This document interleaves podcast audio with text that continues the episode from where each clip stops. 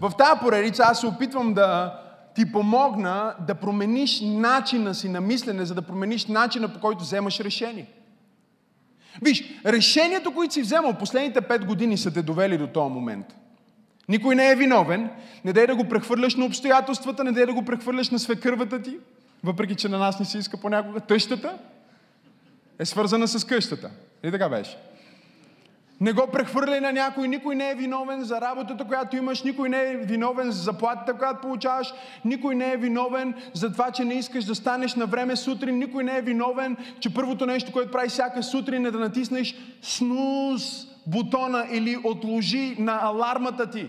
Никой не е виновен за това, ти си отговорен за това. И най-странното е как това афектира живота ти, бъдещето ти и съдбата ти на тази земя. Има голяма сила в едно решение. Има решения, които тотално променят живота ти. Те са точно седем. Написани са в моята книга седем решения, които ще променят живота ти. Трябва да я купиш, да я прочетеш и да я изследваш.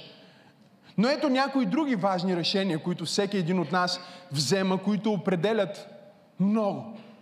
Едно решение веднага е решението да приемеш Исус Христос за свой Господ и Спасител.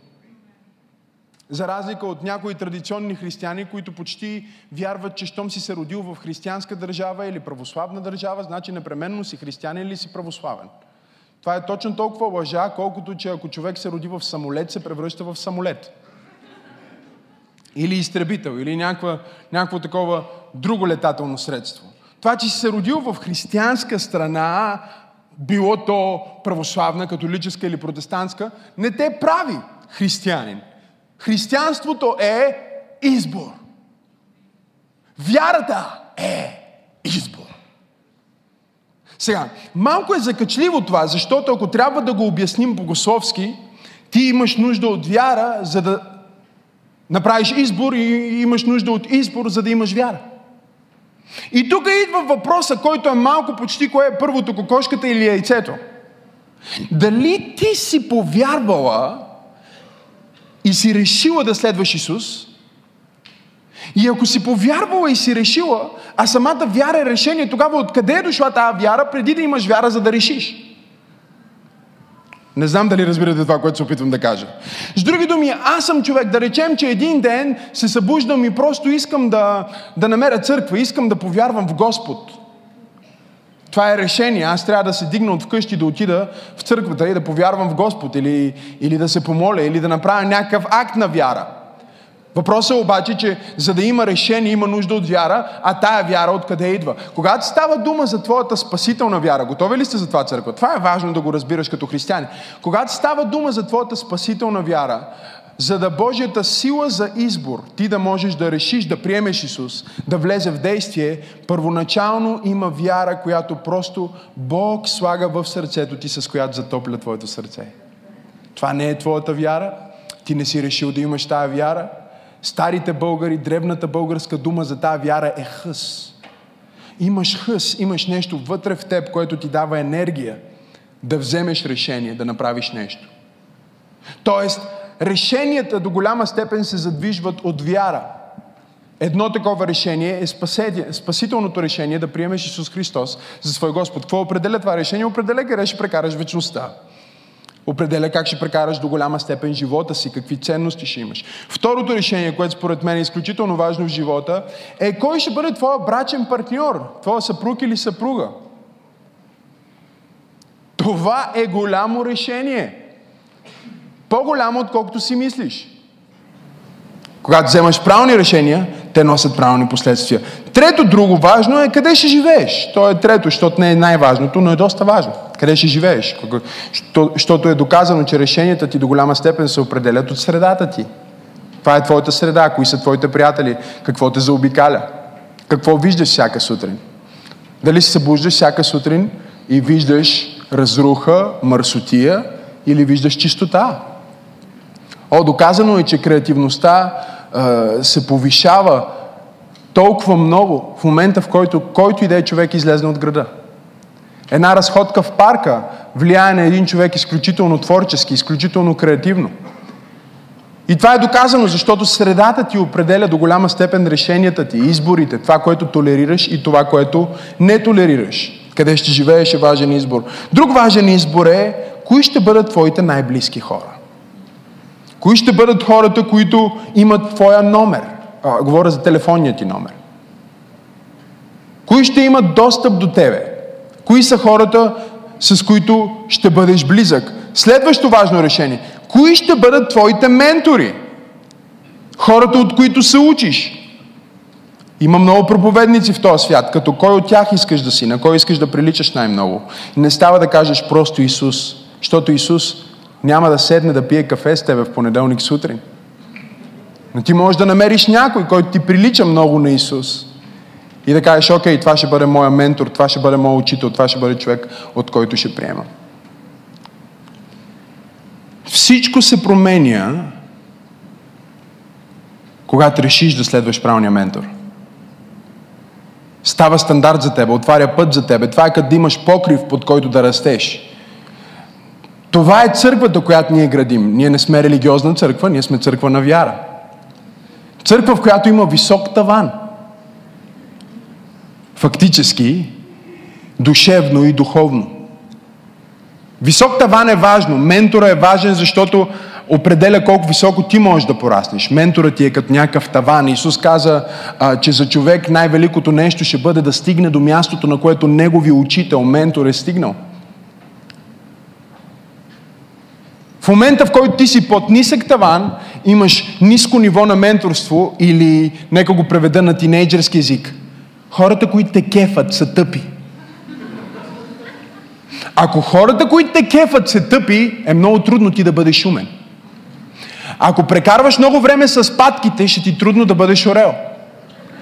Ако прекарваш прекалено много време с котките на улицата, ще е трудно да осъзнаеш, че всъщност си лъв и въобще не принадлежиш на Васил Друмев 37. Не знам дали има хора в църквата. Те са стандарт за тебе, таван за тебе, едно растение. Виждали сте растение в панелка? Едно време беше модерно, хората си слагаха растения в панелките, в апартаментите. Супер забавно. Е някаква палма, която тръгва, стига до тавана и после се изкривява надолу.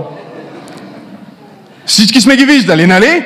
Растения, които, понеже тавана е нисък, в момента в който техния потенциал за растеж стигне до тавана на тяхното менторство, вместо да продължи своя прогрес, се превръща в деформация. А, аз се опитвам да проповядвам на някой, че хората, които следваш, ще се превърнат в таван за тебе.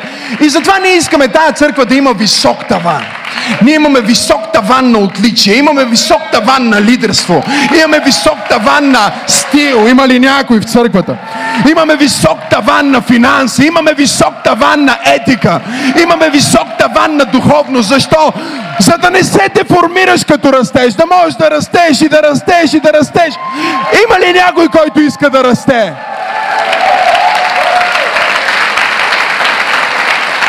Не се очудвай, че някои християни от други църкви ходят така. С мачкани. Идеите им са смачкани. Кажи вяра, за решение. Първото нещо, за да промениш живота си, което трябва да направиш, миналия път говорихме, е да се покаеш, да осъзнаеш Кое е неправилното нещо, което те връща на изходна позиция всеки път? И докато ти отлагаш или обвиняваш някой за твоята липса или твоя проблем, ти никога не можеш да го разрешиш. Докато се оправдаваш с любимото ми, не съм толкова зле. Или това е генетично. И в нашия квартал сме просто такива. Знаете ли колко хора съм чул, които казват, Еми в моето семейство никой не е такъв. И те го казват в смисъл на това, че щом никой в моето семейство не е такъв и аз не мога да бъда такъв. Първото нещо, което трябва да направим, за да променим изборите си, е да си признаем областите, в които сме зле. Ако си дебел, не дей да казваш, че си леко закръглен. Ще пробвам тая страна, защото тая страна искат да казват, не съм толкова дебел. Дебел си, имаш работа. О, Боже мой. Ако си дебел, не искаш да казваш, че си леко закръглен. Нали така? Защо да се правиш, че имаш добрия живот, като можеш да имаш добрия живот? Някой казваше fake it till you make it. Защо fake it when you can make it? Защо въобще да носиш реплика, като има оригинал? Защо да бъдеш копия, като си оригинал? Защо да бъдеш посредствен при положение, че Бог те е създал да бъдеш необичаен? Защо да бъдеш грозен при положение, че има грим? Оправи го, бе! Проблемът е, че ние се самозаблуждаваме. Ти кажеш, не съм толкова зле. А, наистина. Понякога моят проблем като проповедник, една жена от църквата ми звънна след последната проповед и каза, пасторе, защо просто не ни говориш духовни неща и да си бъдем свръхдуховни, а трябва да ни разпъваш плътта по този начин? Не ни променя животите, просто ни остави да се черковаме, да идваме на църква, да слушаме проповеди. Разбира се, тя го казваше на шега, но аз осъзнах, че всъщност много хора правят това. Те са окей okay да бъдеш посредствен, да бъдеш обичаен, да бъдеш обикновен. И първото нещо, което трябва да направиш, за да го разчупиш, е да си признаеш, че си. Признай си, че ти си отговорен за мястото, на което си в живота. Бог не е виновен, ти си виновен. Докато си, виж, ти се оправдаваш, ти си криеш проблема и се чуеш, що не се променя, защото правиш същото. Ако си бил дебел, както аз бях дебел, и кажеш, не съм чак толкова зле, един ден, когато отслабнеш, си казваш, аз и преди не бях толкова зле и затова се връщаш и пак ставаш дебел. Но ако си бил дебел и си кажеш, дебел съм и трябва да променя нещо, след това, когато се върнеш на изходна позиция, знаеш, че има нещо повече за теб. Промяната започва с признание. Има ли някой? Кажи признание. Е, духовният термин е покаяние, всъщност е признание. Това означава да кажеш, окей, метаноя, кажи метаноя. В Деяния на апостолите се казва, покайте се, за да освежителни времена да дойдат от лицето на Бога. С други думи, животът ти ще стане по-свеж, по-цветен, по-красив, ако се покаеш. Като бях малък си мислех, че покаянието е да съжаляваш и да плачеш, да кажеш, о, Боже, съжалявам. Ходих на църкви, където майка ме водише и хората плачеха по време на хвалението. И аз опитвах да се разплача. Държах си очите дълго отворени, гледайки към една точка. Защото бях питал майка ми, майко, защо плачат хората? И тя казва, защото се покаяват. Аз казах, не моля ли аз да се покая? И тя казва, не, ако не се разплачеш. Трябва да се разревеш. Отидох на църква и почнах да се разревавам. И слава на Бога, че дойде тъжната песен. О, когато дойде тъжната песен, почва. Тя беше нещо от сорта на аз съм грешен, Господи Исус, така ми отвори душичката. Оле, мале. О, започнах да се покайвам, брати и сестри, такова. Такова истинско покаяние не сте виждали ли? Само, че в главата ми беше Русалинда и Освайл Доригел за не Исус Христос. О, Боже, помогни ми. Майка ми погледна и каза, е, това е покаяние. Викам, да, да, да, амин, алелуя.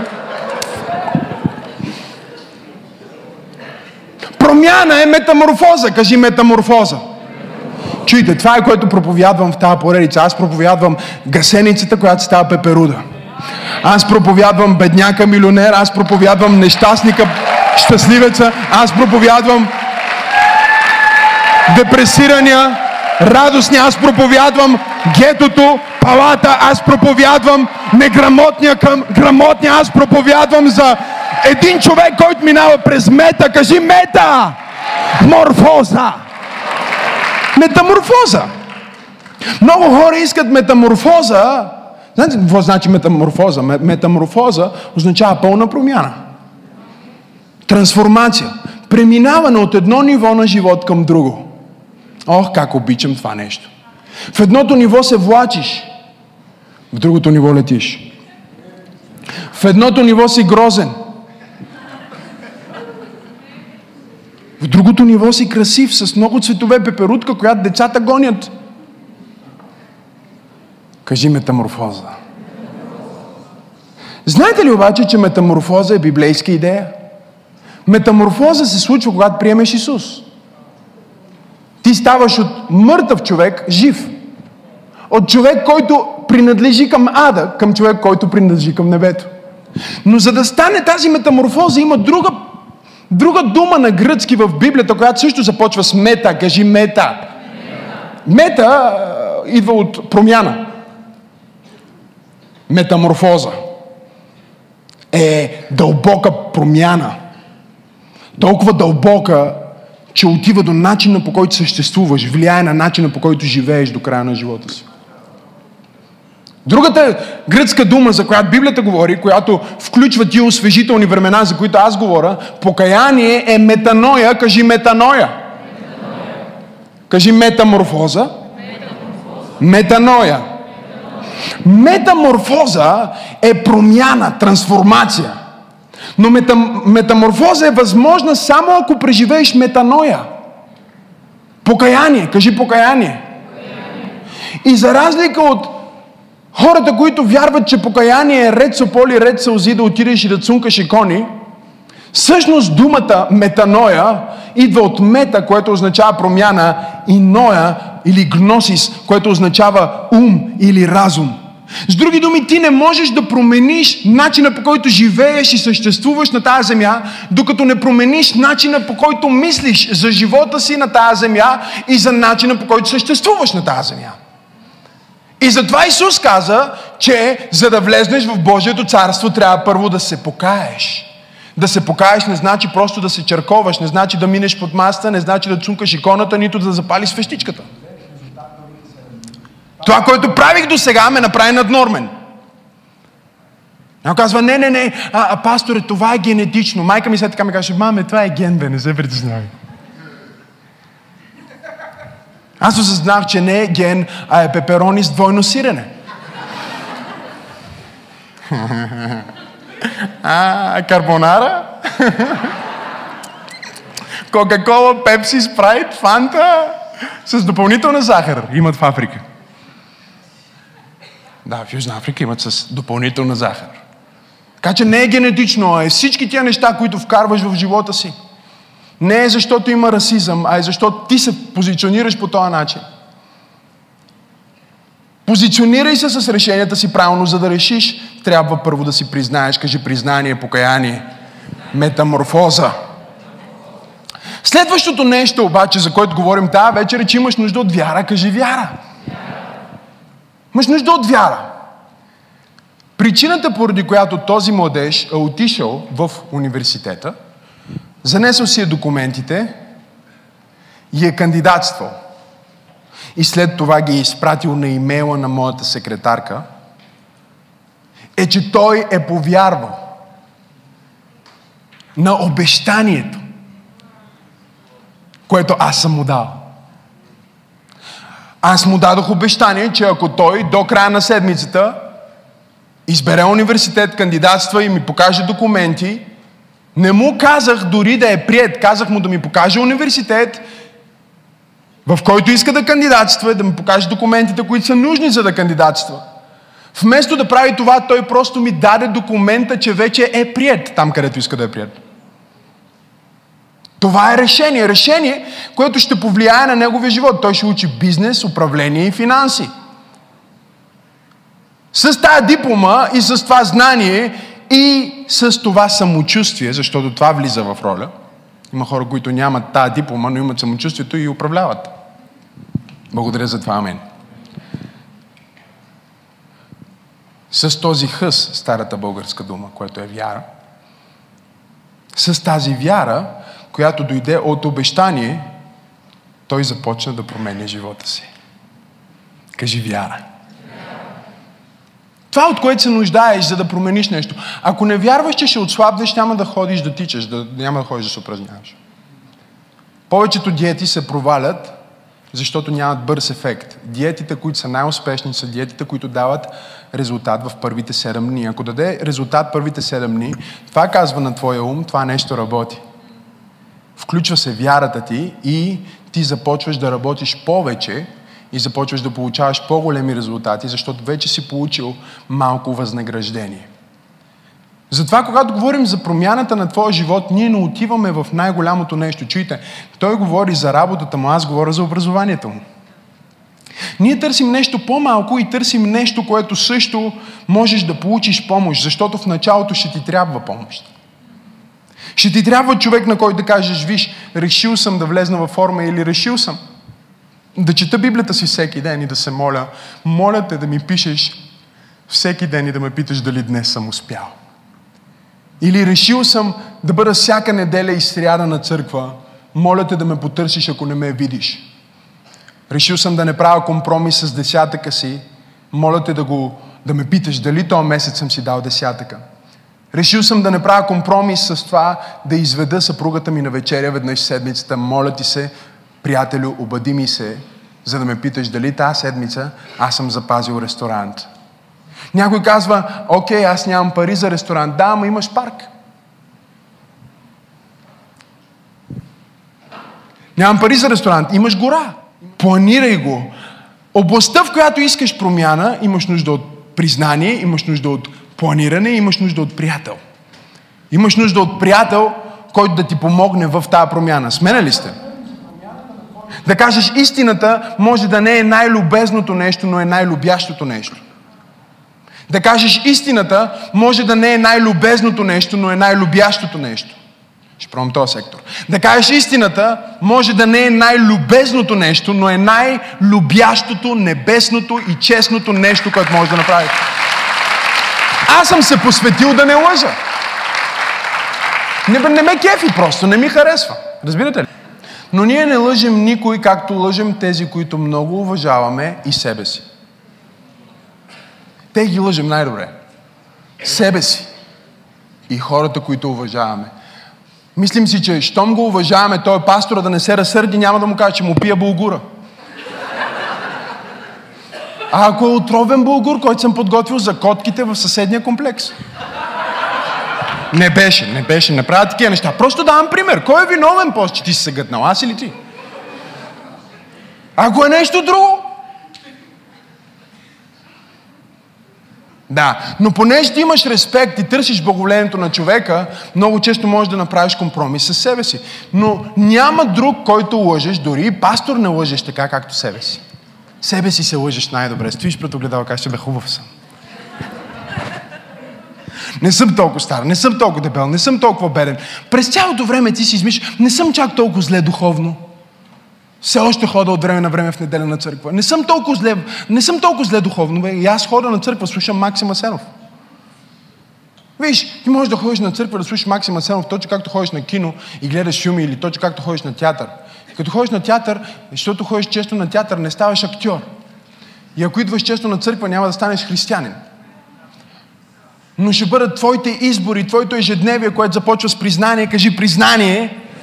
Вяра, кажи вяра които ще донесат промяна, кажи промяна. Уча ви за стъпките на решенията. Нека прочетем Божието Слово от 14 глава на Матей, 22 стих. Исус тук що е направил това чудо с пете хляба и двете риби и казва, на часа Исус накара учениците си да излязат в ладията и да отидат при Него на отвъдната страна, докато Той разпусна народа. И като разпусна народа, изкачи се на една планина да се помоли насаме. Кажи да се помоли. Насаме. Мен ми изумява това как Исус оставя 15 000 човека, за да се помоли насаме. И си мисля, че за да можеш да взимаш добри решения за твоя живот, ето ти една добра рецепта. Остави тълпата и се помоли насаме.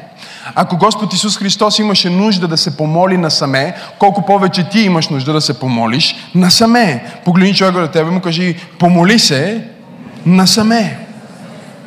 И като се свечери, той беше самичък. Той беше продължил да се моли толкова дълго време, че вече ставаше тъмно. А ладията, в която бяха учениците, вече беше след, е, сред езерото, блъскана от вълните, защото вятърът беше насрещен. И в четвъртата стража, през нощта, той дойде към тях, като вървеше по езерото. И учениците, като а, видяха как ходеше по, по езерото, страх дойде върху тях. Смутиха се и казаха, че е призрак. И от страх извикаха. Говори се за истерия, притеснение. 27 стих. И Исус веднага им проговори и каза, дързайте, аз съм, не се страхувайте. Един от най-големите врагове на правилните избори в твоя живот е страха. Защото това, което страха прави, е, че те парализира. Страхът те спира на едно място. И това е най-силното оръжие на дявола. Страх от провал, страх от човек, страх от тъмното, страх от какво ли още не. Хората имат страхове. Едва ли има човек в тая зала, който няма нито един страх или нито едно нещо, което вкарва ужас или оплаха в сърцето му. За някой може да е загубата на най-близкия човек. За друг може да е нещо да се случи на детето му. За трети може да е живота да се изгуби. За други може да е страх от змии или кучета или какви ли не фобии, които съществуват. И първото нещо, с което Исус трябва да се справи, когато идва, за да те промени и да преминеш в метаморфоза, е да се справи първо с твоето признание, след това с твоето покаяние и накрая да се справи с твоя страх. С страха ти от неизвестното. Не е обещано, че ако ти вземеш правилния избор или направиш правилното нещо, обязателно ще имаш резултат. И толкова много хора отлагат, страхът те води в парализа, в отлагане. Те отлагат собствения си прогрес, защото си казват, да, ма може пък на мен да не ми се получи. И страха е много свързан с една друга езическа идея, която за съжаление се е прокраднала в умовете на много християни и това е идеята за късмет. Идеята, че едни имат късмет, други нямат късмет. На едните повече им върви, на другите не им върви. И да, ти можеш да учиш и да работиш и всичко, ама ако нямаш късмет. Ако нямаш късмет, на теб може да не ти се получи. И тая идея също е свързана с нещо друго. Тя е свързана с цялата философия на това, че хората са предопределени. Тотално предопределени, до такава степен, че нямат свободна воля. Или поне не такава свободна воля, която наистина избира. Психолозите днес твърдят, че човека е като един изключително сложен компютър, един изключително сложен робот, в който са вкарани различни рез, рез, резултати и различни разрешения. Той е програмиран по определен начин. И те казват, че е, с няколко фактора, които могат да познаят за тебе, могат да предскажат напълно твоите решения и бъдещето, което ще имаш. Най-вероятно, ако ти се родиш в а, много бедно семейство, в което бащата бие майката и след време си тръгва, ти може да се окажеш мъж, който бие жена си и след време я напуска. Те доказват много от поведението на възрастните с неща, които са били посяти в тях и заченати още в тяхното детство – или от тяхната среда. Средата е нещо много силно. Тя ти влияе на начина по който мислиш и начина по който виждаш света. В една, в една среда да имаш пари е ужасно, в друга среда да имаш пари е прекрасно, в, друг, в, в трета среда да имаш пари или да нямаш пари няма никакво значение. Средата определя начина по който ти виждаш света, до голяма степен и начина по който виждаш себе си. И ето това е тяхната теория. Тяхната теория е, че всичко е предопределено. То е програмирано. Ти си програмиран и ако един добър психотерапевт седне с тебе и ти разбере историята на детството и историята на семейството, той може да ти каже всичко за тебе, за целият ти живот и включително какво ще стане в бъдещето ти. Обаче, когато аз си говоря с такива професори и с такива интелигентни хора, аз винаги насочвам тяхното внимание към един много интересен момент. Момента, че аз съм роден в гетото, аз съм израснал без баща, и аз имам всички предпоставки и всички позиции да бъда наркоман, да се самоубия, да не съм жив или да съм провален, или да обвинявам баща ми, защото си е тръгнал, майка ми за нейните избори, баба ми, що е умряла, като съм бил на 12 години, вуйче ми, що е бил безотговорен, защо съм живял без ток, правителството, което допуска такова дете да живее две години и половина без ток, хората в училище, които са били дискриминиращи, треньора ми в футболния ми отбор или който и да е друг. Аз съм можел да кажа, че това е виновно и това е причината аз да пропадна, средата ми или това, което се е случило в живота ми. Но има един момент, който дори и психолозите и най-учените хора все още не могат да разберат. И това е момента, в който нещо божествено се случва в един човек. И вместо да стане пропаднал, да умре в канавка, да бъде депресиран или дори да се самоубие, той се превръща в проповедник, той се превръща в бизнесмен, той се превръща в човек с добро семейство. Не знам дали има някой в църквата. Разчупва стереотипите. Кое е това, което разчупва стереотипите? Това е Исус, който разчупва страховете ти. Когато Исус разчупи страховете ти, Той ще разчупи стереотипите. Когато Той премахне страха ти, Той ще премахне стереотипите ти. Когато ти не се страхуваш от бедността, няма да бъдеш берен. Когато не се страхуваш от болестта, няма да бъдеш болен. И когато не се страхуваш от провала, ти никога няма да се провалиш, защото Исус ще бъде с тебе. Има ли някой, който може да свидетелства? Имам ли трима човека, които могат да кажат тази вечер, пасторе, аз трябваше да съм мъртъв днес. Не е нормално, че съм жив. Трябваше да съм депресиран, но успокоителни. Обаче съм тук и съм щастлив. Как е възможно човек като теб и човек като мен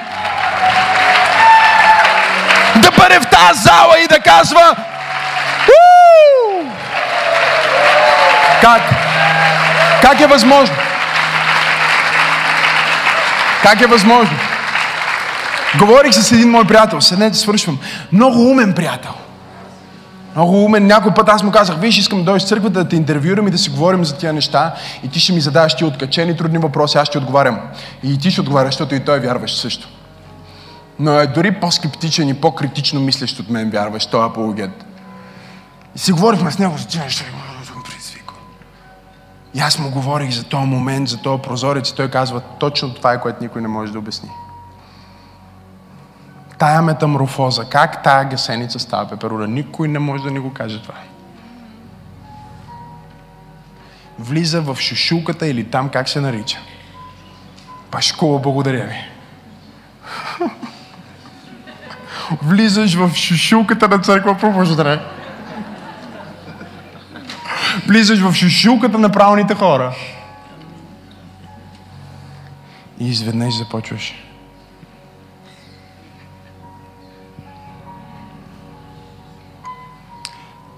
Когато си на път да се трансформираш, изглеждаш тъпо на всички други гасеници. Те стоят отвън и казват, какво правиш в пашкула, бе? Ти лут ли си да ходиш в пашкула? Това е секта.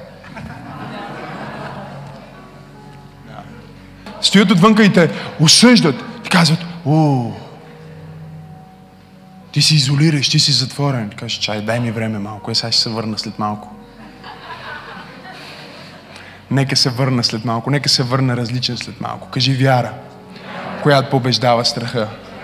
Кажи Исус, който разбива всички стереотипи. Кой би казал, че сина на дърводелец роден на момиче, което претендира, че е забременяла, въпреки че е девица.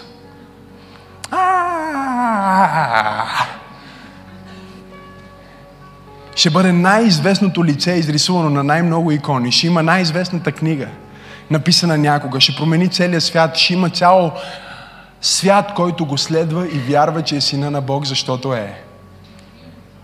Никой не би го казал, но вярата би казала, че това е възможно. Исус се явява и казва, дързайте, не се страхувайте, чакайте малко, не се бойте, аз съм. Вие мислите, че е дух, мислите, че е дявол, защото се плашите, мислите, че е дявол, то пастор, защото се закача с вас, защото ви предизвиква. Аз съм, не се страхувайте, аз се опитвам да ви говоря през обстоятелства, които не разбирате. 28 стих. А Петър в отговор му рече, Господи, ако си ти, кажи ми да дойда при Тебе по водата. И той рече, ела. И Петър излезе от ладията и тръгна по водата и иде при Исус. Но когато видя вятъра силен, оплаши се и като потъваше, извика, казвайки, Господи, избави ме. Исус веднага протегна ръката си, хвана го и му рече, маловерецо, защо се усъмни? И като влязоха в ладията, вятъра отихна. А онези, които бяха в ладията му, се поклониха и казаха, наистина, ти си Божий син. Знаете ли, има много проповедници, които проповядват за провала на Петър. Те проповядват и казват, Петър потъна. Акцента на тяхната проповед е, маловерецо, защо се усъмни? Но аз искам да погледна към тази история с друга перспектива. Искам да погледна с перспективата, че имаше 12 апостола в една лодка. И само един от всички тия апостоли посмя да каже, Господи, аз се покайвам за страха си, нека да имам метаморфоза. Знам, че по принцип хората не ходят по вода, но ако ти ходиш по вода, искам и аз да хода по вода. Исус каза, ела Петре, ти ще ходиш по вода. О! 11 апостола стояха вътре и казваха, не, не, дълбоко е мани, може и да е призрак, не дей. Тома, аз го виждам Тома, как го е хванал за дрек, така, ти лут ли си, бе, спри, бе!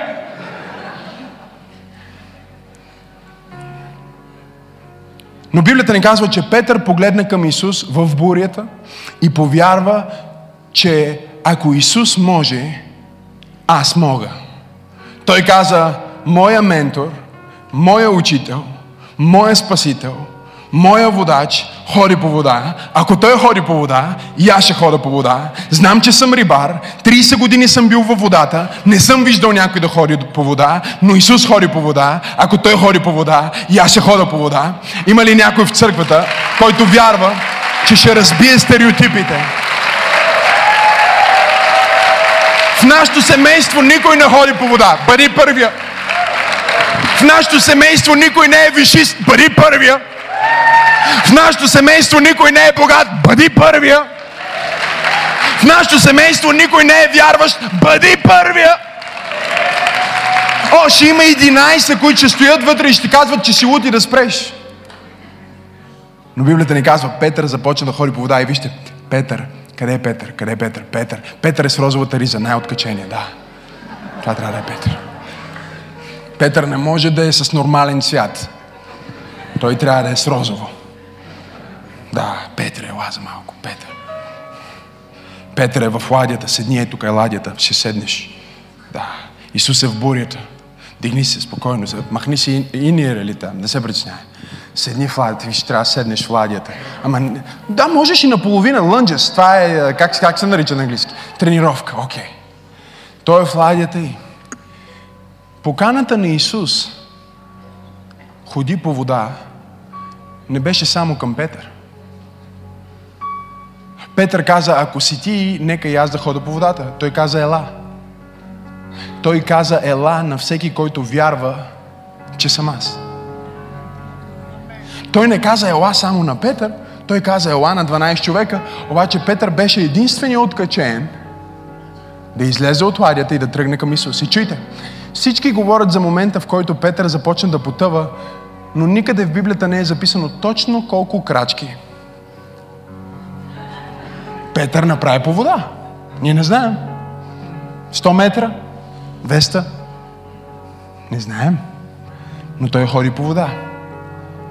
В момента, в който Петър си спомни за неговата среда, Библията казва, когато погледна вълните и бурята и когато се вслуша в гласа на тия ученици, които казваха, може да е дух и да иска да те убие. Може да е дявол, може да е нещо лошо. Ти имаш братовчери, които говорят така. Може да не е от Бог да си богат. Може да не е от Бог да си изцелен. Може тази болест да ти е от Господ. Бог даде и Бог взе. Благословено да е името му.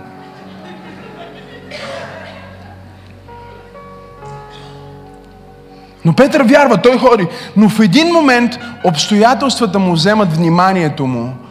И това е което става, когато ти вземеш правилното решение и трябва да внимаваш да не може обстоятелствата ти и средата ти да те върне обратно назад и да започнеш да потъваш в правилното си решение. Петър стои там и започва да потъва, но прави това, което ти трябва да направиш, ако се чувстваш, че потъваш тази вечер. Това не е само за човека, който е взел правилното решение. Това е за човека, който е взел грешното решение и се огледал към бурята.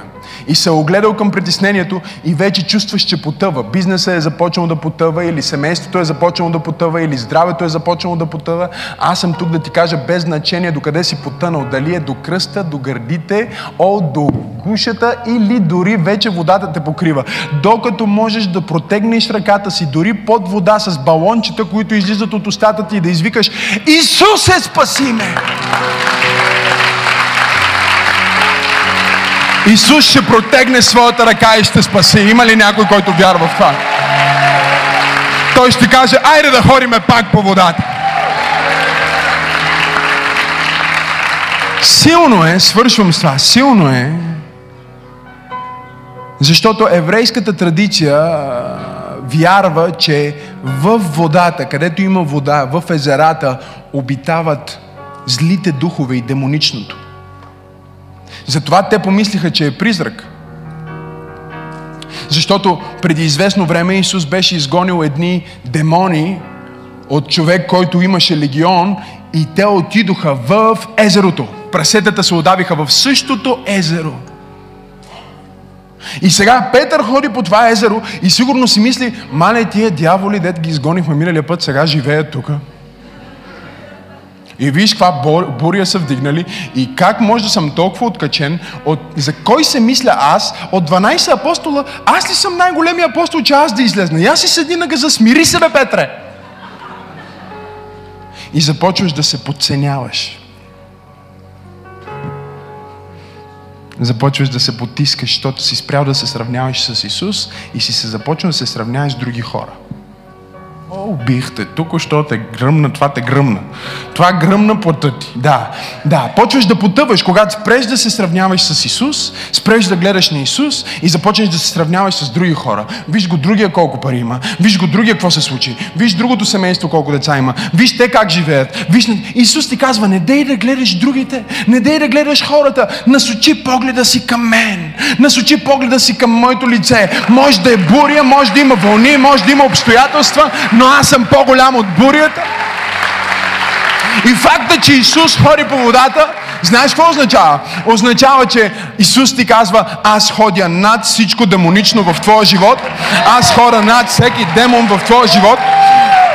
И най-любимата ми част в тази проповед, знаете ли какво е? Най-любимата ми част е, че Исус хвана Петър за ръка, извади го от водата и Библията казва, че заедно.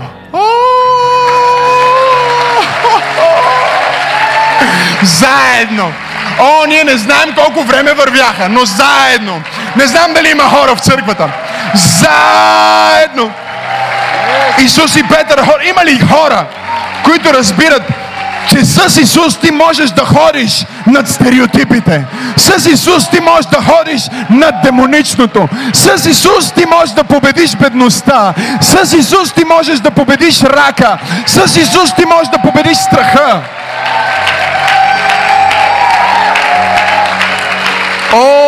Халелуя! Аз си представям. Исус казва на другите, бурята спря, ако искате вие гребете, ние ще се разходим. И после казвам Петър, а, а всъщност нека седнем, айде, да седнем в ладията, да седнем в ладията, да те сложим в ладията. Какво те спира да бъдеш различен в твоето семейство? Какво те спира да бъдеш различен в твоето училище? Какво те спира да бъдеш ония християнин, който не е нормален? Ти си на едно решение, една крачка, едно малко дървено препятствие, разстояние. Същото нещо, на което си плавал до сега, се е превърнало в ограничение за теб. Комфортната ти зона, има ли някой, който чува какво повядвам, се е превърнала в ограничение за теб. И Бог ти казва, излез от лодката, излез от комфорта, излез от удобството, излез от това, в което си свикнал да бъдеш. 33 години си бил в тая лодка. 35 години си бил в тая лодка, 50 години си бил в тая лодка и тая лодка не може да се справи с бурята. Тая лодка не може да се справи с страха. Но аз, Исус Христос, ти подавам моята ръка и аз ти казвам, че ти си Петър. И на тази канара аз ще построя моята църква и портите на ада няма да наделеят на църквата ми. Аз проповядвам на някой. Исус ще изгради църквата си върху хора, които ходят по вода. Хора, които са необичайни. Хора, които са малко откачени. Хора, които викат в църква. Защо викаш? Защото Исус ме взе от лодката, за да ходя по вода. Има ли някой в моята църква? Решение. Изведнъж трябва да направя нещо. Трябва да направя нещо. Правилно ли беше, че Петър го направи? Не знам, не ме интересува. Трябва да направя нещо. Трябва да се знае, живота свършва много бързо. Трябва да направя нещо. Говорих с един мой приятел, той е Петър. Се оказва се Петър. И говорихме за решенията, за новата книга, която пише. И той ми каза, пасторе,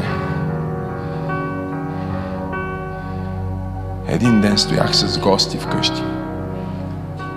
В нашия дом няма никакви успокоителни хапчета и такива неща. Жената, която ми беше дошла на гости, съпругата явно беше на тежки успокоителни, най-тежките. Ако голям човек изпие 4, може да умре. И моето детенце с тяхното детенце явно са бръкнали в чанта и изкарали успокоителните. И дъщеричката ми на почти 3 годинки е изпила. Ние видяхме, че залита и аз не знаех защо залита. Отидох да я видя в ръката и бяха успокоителните. Просто ги беше изпила. Не знам какво беше помислила. Дали са бомбонки или какво е. И аз влезнах бързо в интернет и написах името на лекарствата и ако изпиеш толкова, какво става? И пишеше 25 минутки и е мъртъв. След 20-та минута е много вероятно да бъде зеленчук до края на живота си.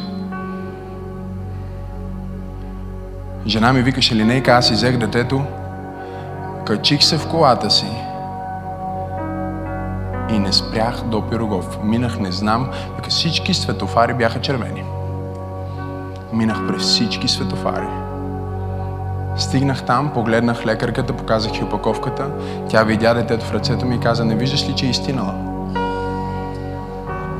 Аз взех детето ми, започнах да бягам навътре. Един лекар дойде, започнаха да я промиват. Излезна след малко, погледна ме и ми каза, ако беше дошъл пет минутки по-късно, нямаше да имаш дете. Ако беше дошъл 6 минутки по-късно, щеше да е мъртва. Той погледнал лекара с погледа сега, и той му казал. Ще мине време, за да се оправи, но има шанс дъщеря ти да се оправи. Момиченцето е супер днес. Разсъдъка е окей, всичко е окей, расте. Бог направи чудо за нас.